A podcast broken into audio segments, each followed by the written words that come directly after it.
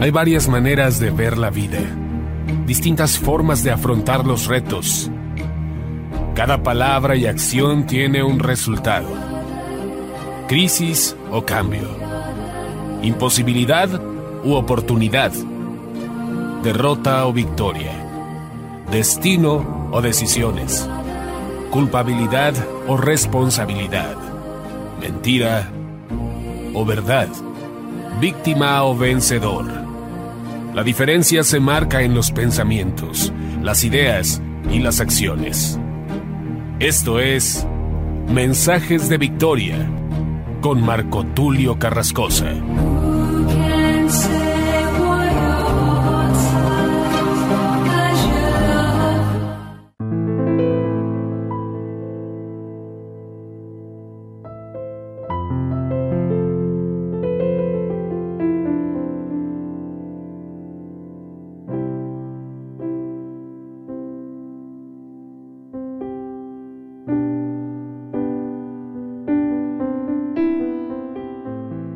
Amados hermanos y amigos, me da mucho gusto saludarles nuevamente a través de la radio, a través de internet. Hoy me siento muy feliz, muy contento de poder traer un nuevo episodio de la serie El poder y la dimensión de lo profético. A este episodio número 31 lo he titulado El atalaya de Israel. Esta palabra atalaya, obviamente para muchos es una palabra tal vez no muy popular, o inclusive habrá gente que cuando escuche la palabra atalaya se recuerde de las revistas que reparten hasta la fecha los testigos de Jehová. Si usted recuerda estas revistas, en la portada dice atalaya, pero también aparece una torre. Precisamente atalaya tiene que ver con una torre alta, una torre que los imperios los reinos tenían precisamente para poder observar si se acercaba algún enemigo. Si algún ejército quería invadirlos, ellos tenían precisamente una torre de atalaya y obviamente en ese lugar estaban los atalayas, que no eran otra cosa que vigilantes que cuidaban todo lo que estaba sucediendo alrededor de esta muralla, alrededor de esta torre, cuando digo alrededor me refiero a muchos kilómetros a la redonda. Obviamente, en tiempos antiguos no habían largavistas o binoculares, como se le llaman coloquialmente. Y entonces se necesitaba que la persona que estuviese allá arriba tuviese una excelente vista. Buscaban personas con una vista muy especial. Yo recuerdo la primera vez que fui al mar, con mi padre, me tocó estar con él en un tiempo muy especial, muy agradable. Y mi papá me dijo, ¿ya viste ese barco? y yo le dije, ¿cuál barco? Yo no veo ningún barco. Hay un barco, me dijo. Y yo veía la inmensidad del mar y no se veía ningún barco. Entonces él me dijo, pon atención y mira hacia adentro del mar. Y entonces dirigí mi mirada hasta lo más profundo de la vista, hacia donde está el mar, es decir, hasta donde está lo último de nuestra vista, y entonces pude ver precisamente un pequeño barquito, muy pequeñito, muy chiquito, y su movimiento era aparentemente muy lento, seguramente era un crucero.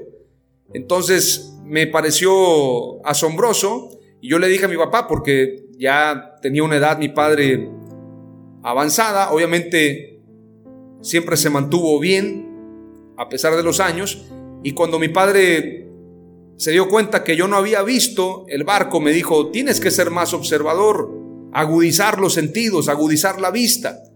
Y es cierto, a veces tenemos la capacidad de ver, pero no agudizamos nuestros sentidos, es decir, no vemos con amplitud, no vemos a profundidad.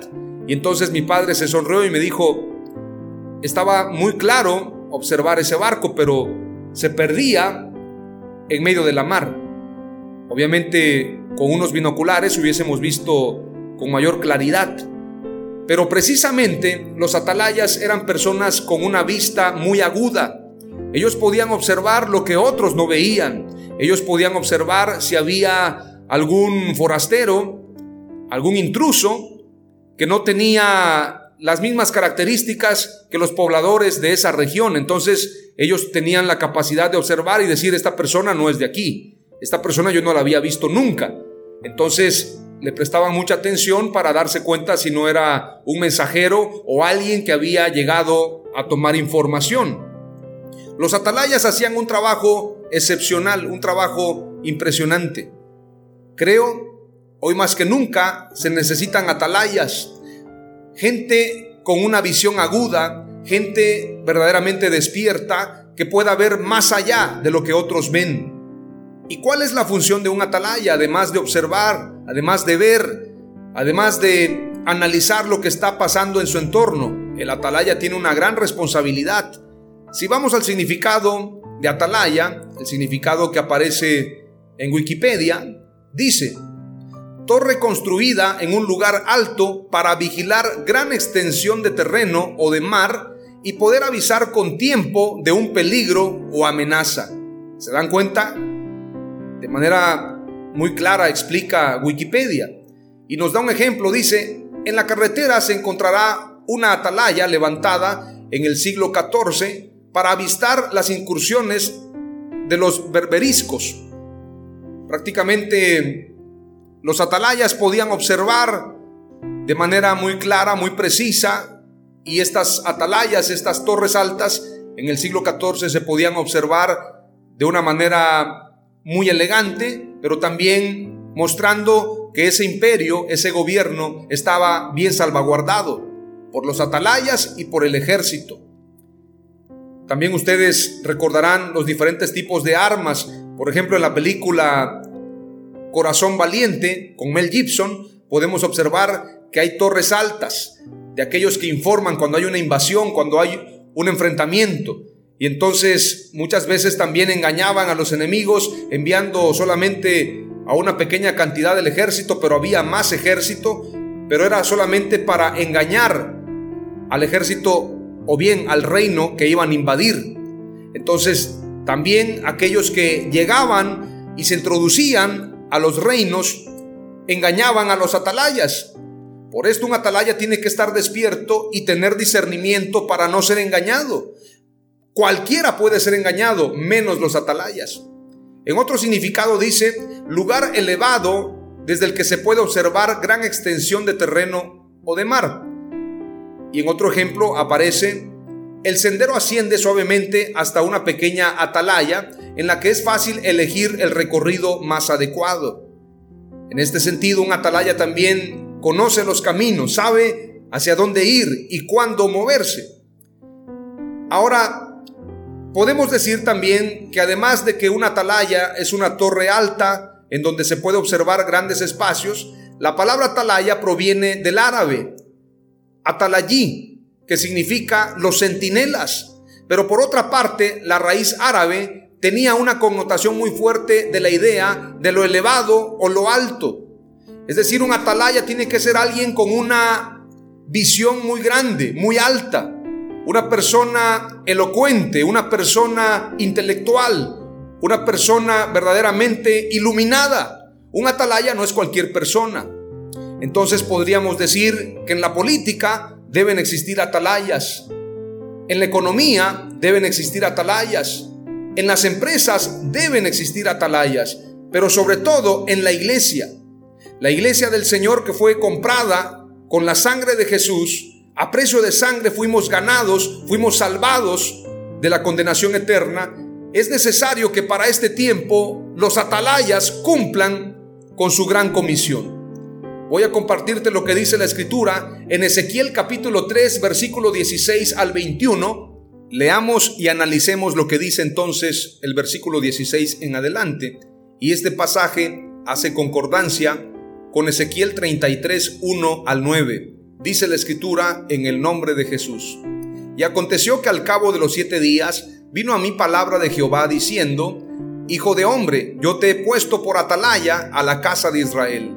Oirás pues tú la palabra de mi boca y los amonestarás de mi parte.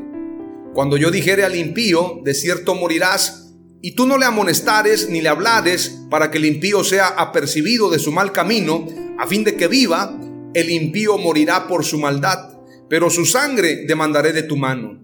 Pero si tú amonestares al impío y él no se convirtiere de su impiedad y de su mal camino, él morirá por su maldad, pero tú habrás librado tu alma. Si el justo se apartare de su justicia e hiciere maldad y pusiere yo tropiezo delante de él, él morirá, porque tú no le amonestaste.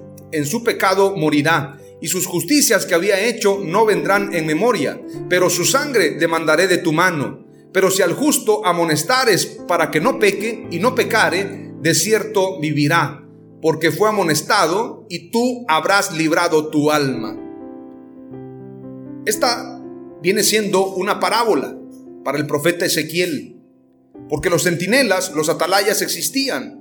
De hecho, cuando un atalaya no avisaba de un peligro inminente, obviamente el atalaya era castigado, era encarcelado o bien era muerto, era asesinado, era enjuiciado. Cuentan que en una ocasión el ejército de Japón, me parece que esto fue en la Segunda Guerra Mundial, este ejército japonés tenía soldados kamikazes, que tomaban su avión y obviamente utilizaban las armas, las bombas, las balas que tenían para combatir al enemigo, pero cuando ya no podían seguir atacando y cuando no les quedaba de otra, es decir, cuando ya estaban perdidos, utilizaban su propio avión para estrellarse contra el enemigo. Eran precisamente soldados y aviones kamikazes.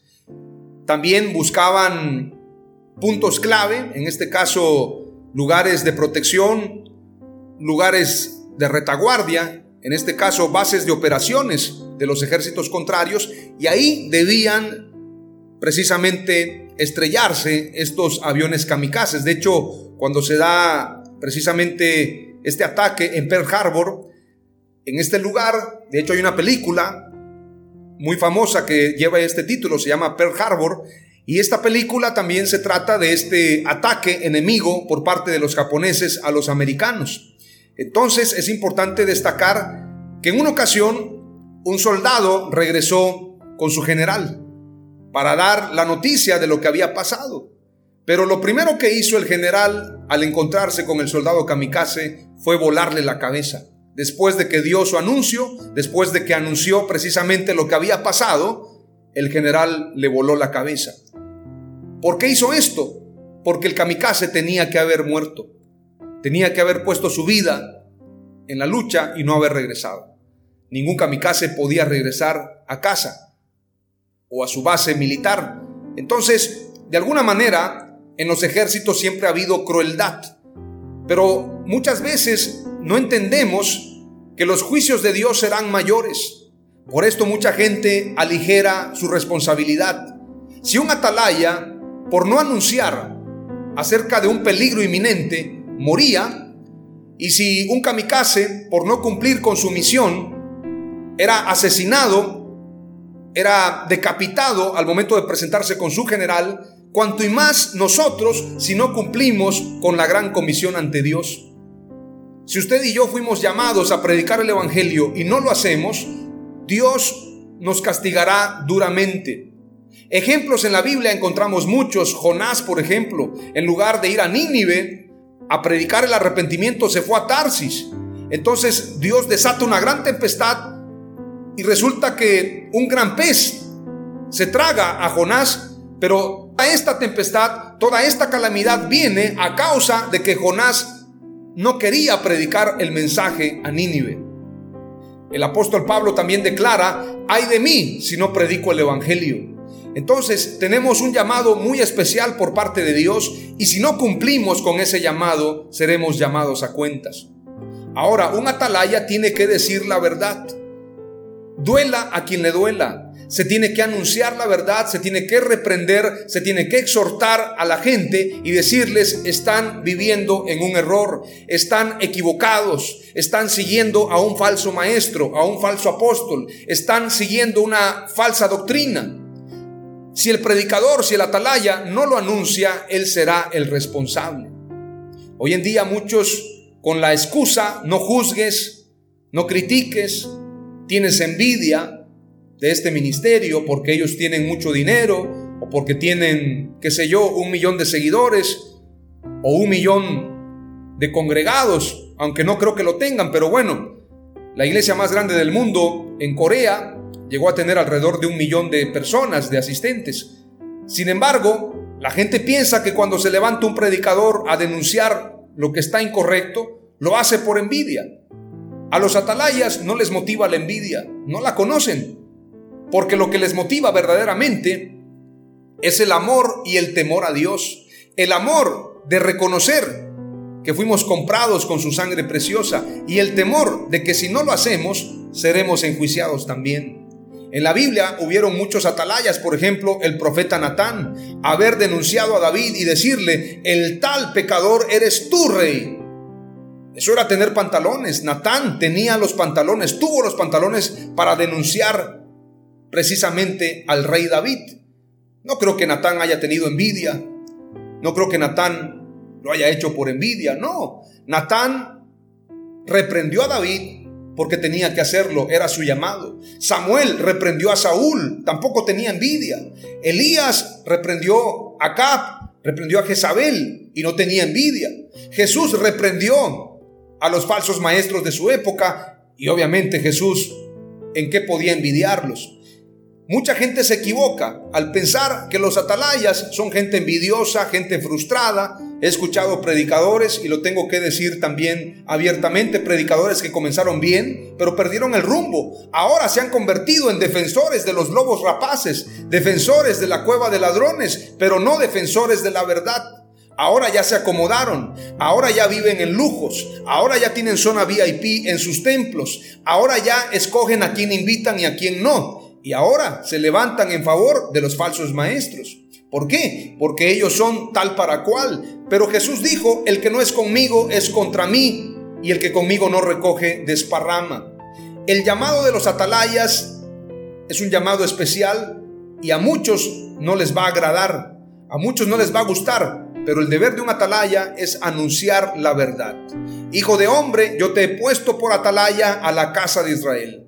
Obviamente, la casa de Israel hoy en día es la iglesia, la iglesia moderna, la iglesia que fue comprada a precio de sangre, la iglesia que ha permitido, que ha tolerado a Jezabel las falsas doctrinas, ha permitido que los proxenetas del Evangelio se posicionen y crezcan, ha permitido precisamente que la iglesia, la casa de Dios, se convierta en una cueva de ladrones, ha permitido que se venda al Señor se subasta a Jesús por causa de estos negociantes, por causa de estos ambiciosos que lo único que les mueve es el dinero. Pero Jesús dijo claramente, no se le puede servir a dos señores, o le sirves a Dios o le sirves a las riquezas. Los apóstoles no atesoraron dinero. Jesús no enseñó a atesorar recursos. De hecho, el Señor Jesús habló que el bienestar, que la felicidad no se trata de los bienes que poseemos, sino más bien de tener una plenitud en el alma. Los profetas ni siquiera recibieron los tesoros. Recordarán ustedes a Naamán cuando Eliseo hace el milagro para que él reciba la limpieza en su cuerpo y deje de tener lepra. Jesse fue el que recibió precisamente estos tesoros y adquirió la lepra de Naamán. Hoy en día, lamentablemente, hay muchos leprosos en la iglesia que han tomado los tesoros, que han tomado los recursos que no eran para ellos.